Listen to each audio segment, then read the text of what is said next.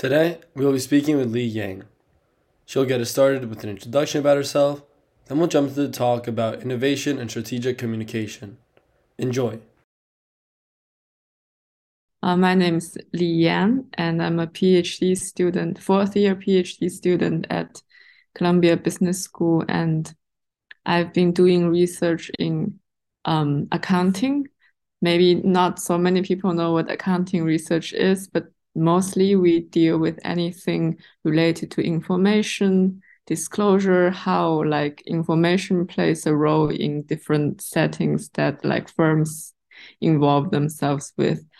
And and i have been mainly doing theory meaning using like um game theory game theoretic models and and make an abstract version of the story that's going on that I want to tell. And in the form of math, I saw some kind of equilibrium. What's the best strategies for all players in this game?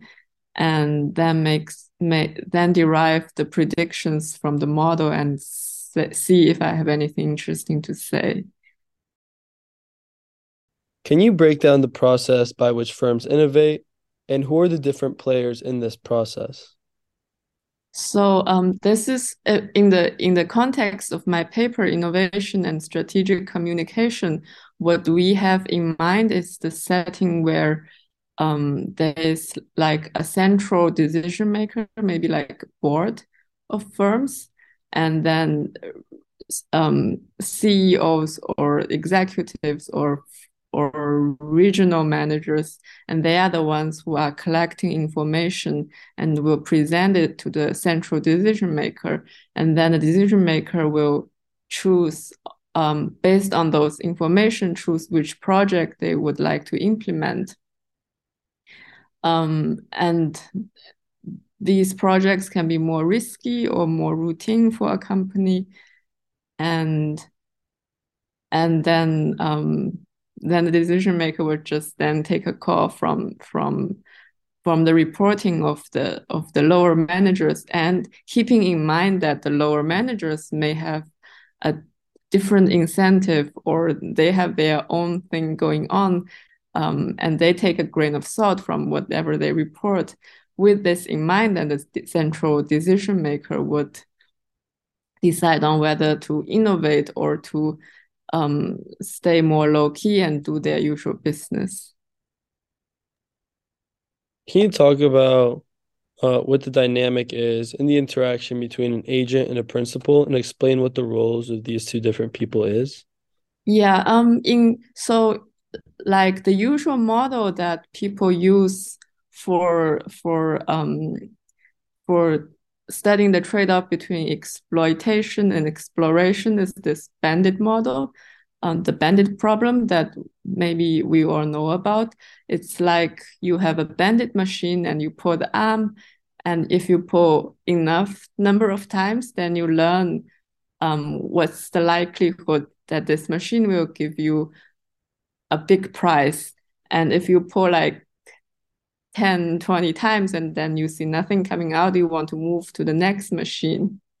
And what I'm studying is that if you don't see the, the result from each pulling of the arm, rather someone else would tell you what's the result of of um, pulling what, what's one one pull of the arm would give you. And then you know that this guy, he likes he just likes to pull pull the arms. He doesn't care whether I get the big prize or not. Maybe I will share like part of it with him, but he also has his secret agenda that he is really just very fond of pulling arms. Um, so when he tells me this is going great, maybe it, it, it is not it, it's not and because he likes to pull arms he doesn't want me to stop with this machine and then he couldn't get his perk of pulling arms anymore so knowing that, um, do I do I decide to to follow what he suggested, keep pulling the current arm, or do I move on to the next machine? That's the that's the basic setting that um, this paper was is studying. And can you talk about the model of experimentation and strategic communication that you use in your research? So the the detail of the model is like a very stylized decision problem of when there are two projects one experimental project where the payoff of that project is uncertain it can be high um the pay the the the both both projects are stochastic in the sense that they give uncertain payoffs. But for one project you you are not even sure about the probability of um, with which that it will give you a high payoff. And then there are two players. One is the principal and one is the agent. The principal decide whether the agent should implement the experimental project or the routine project whose payoff who, whose probability of success is known and the agent would implement the project and would observe the state of the um, project state realization and then report it back to the principal. In the next period, the principal decides again which project to implement. Um, and with such a setting, um, this this this form of reporting is taking a form of what we call a cheap talk um, a cheap talk form in the sense that whatever the agent report, he will not be punished for it, even if he lies, even if both the principal and the agent knows that he is lying. But because it's the soft information that he is reporting, there's no hard evidence that you can hold up against him and say, "Oh, you are lying," and and punish him. So cheap talk in the sense that agent can report whatever he wants without um, getting any punishment if he is not stating the truth. And this type of cheap talk model, it's very widely studied in academia and it has standard solutions. When the bias of the agent is too high, uh, then there will be no no informative communication going on between the principal and the agent because they really want very different things. And when the bias is below some threshold, then um, the agent will report the truth because he and the principal basically want wants in the bigger picture, big direction, the same things. And then he will report truthfully. And when we combine this paper combines such a cheap talk model with experimentation with the bandit problem. And our goal is to find out whether this threshold for the agent to report tr- to report truthfully would change when the stake is about um, choosing between an experimental and a routine project. And on the flip side of that um, this is the agent's reporting problem. On the flip side of that is the principal's experimentation problem. Um, and for the for the standard bandit problem, we also know what's the best solution when the agent is always reporting the truth. That is, we experiment, and if we see the outcome is bad, we switch to the routine project and if we see the outcome is good and then we stick with the with the experimental project because we know it is promising. And when we put both of the problems the bandit problem and the cheap talk problem together they actually have some interesting interaction between them in the sense that when the agent is uh, which is also a kind of surprising result. We find that when the agent is not telling the truth, when he is self-centered rather than an honest agent, the principal would would be more likely to implement the experimental project, which is to say he is more she is more likely to innovate. The principal is more likely to innovate. Um, because if she innovates, that would induce the self-interested agent to report the truth because the experimental project has a bigger stake. If the agent lies, then he hurts himself more by lying, and then the agent has more incentive to tell the truth. And just for the benefit of getting the agent to tell the truth, the principal wants to wants to experiment. So on top of the usual benefit of experimenting, which is to to learn about the experimental project and continue with it if it's if it's very promising, it has it comes with the extra benefit that if you experiment, um, you get more information from the agent. So one one surprising result we find is that if if um, the agent may not tell the truth, that makes the principal more willing to experiment compared with a situation where the agent is always telling the truth.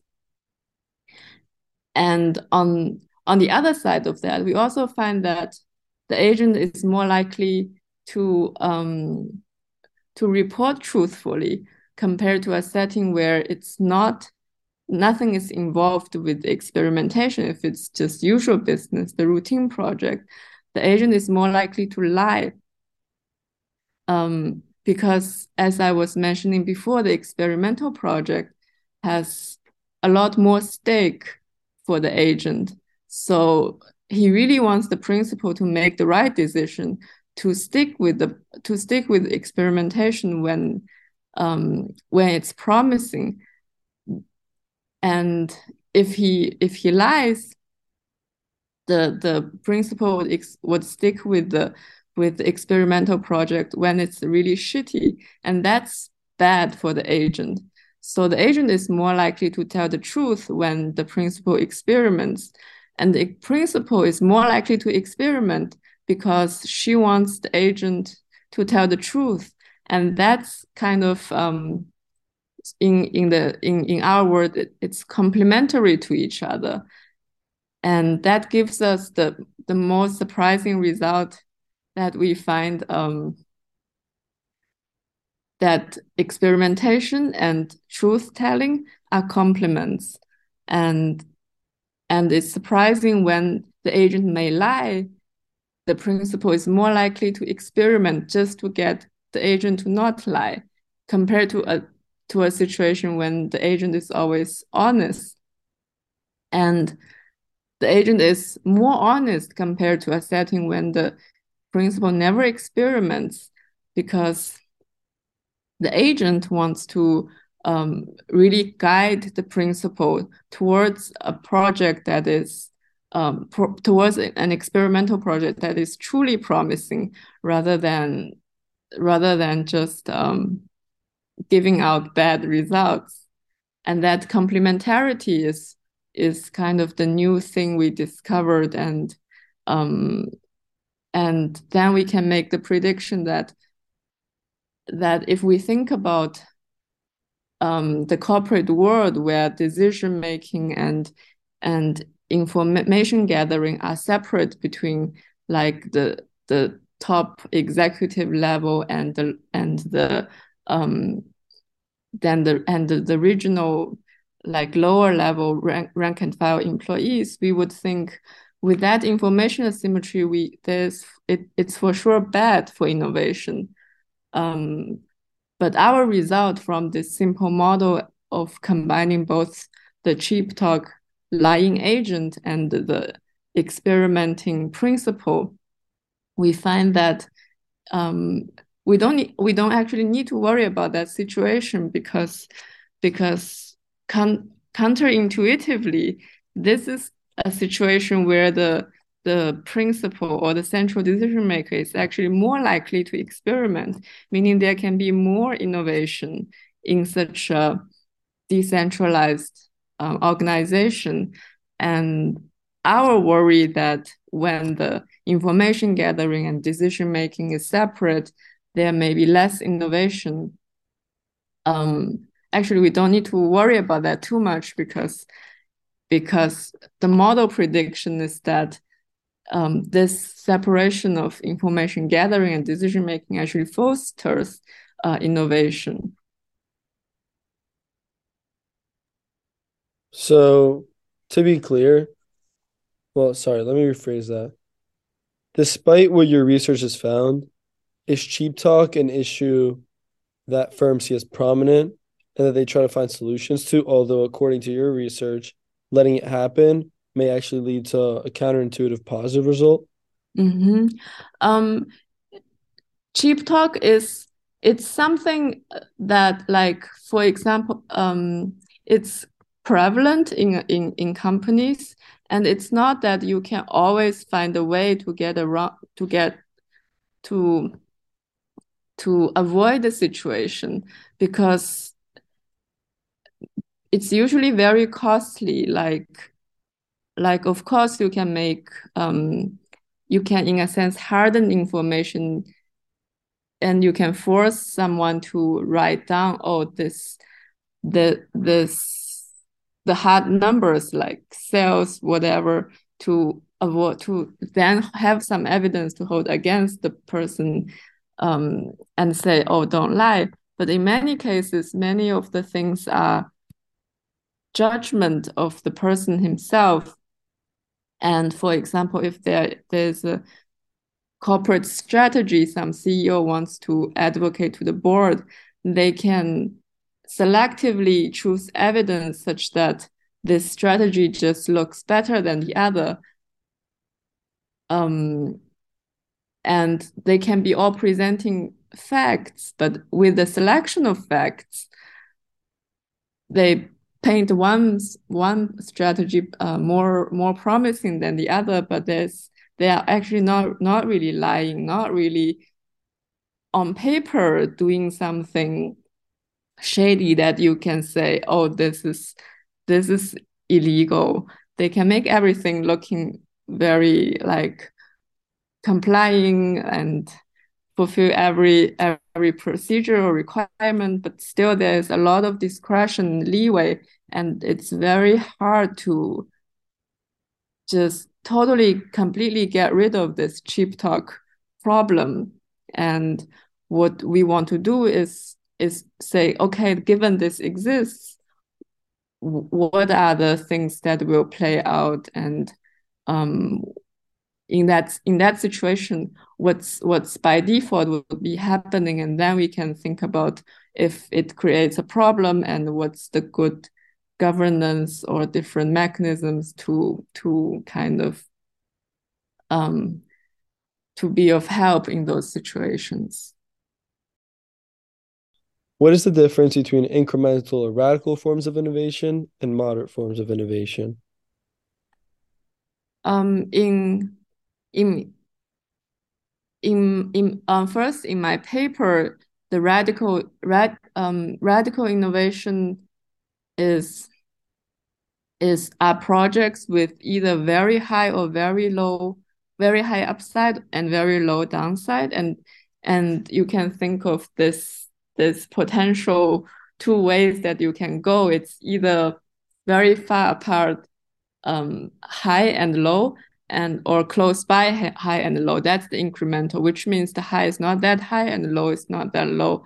And in I, if we talk about in a in a corporate um corporate world you can think about digging um, mine, mines or digging wells of oil.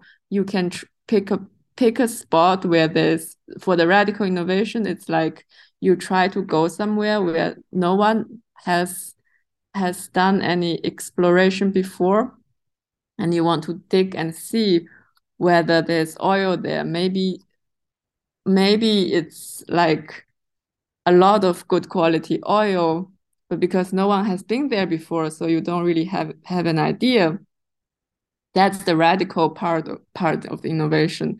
Or you alternatively you can go somewhere where you already know others have found oil there and you just drill a hole nearby, probably you can get something there. Um, but perhaps the quality of the oil is not that good if you go if you just go somewhere nearby, and and it, like very similar analogies can be made in other product space, and I guess um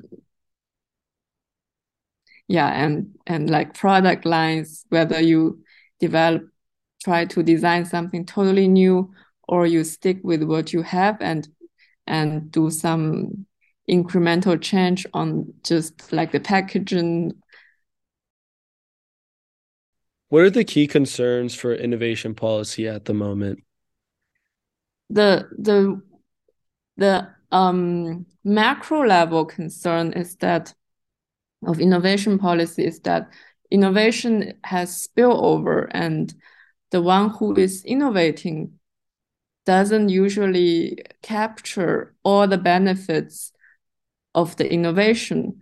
And because um, it's more like a, kind of like a public good problem. Because if i innovate then others can build on my innovation and and innovate more. So the social value of innovation is larger than the private value of in innovation for me so for the for for the economy there's usually the economists worry about um too low level of innovation in the economy. And they and given this spillover and appropriation problem um, the policies usually want to incentivize firms to do more innovation and do and make subsidy etc to to encourage firms to innovate more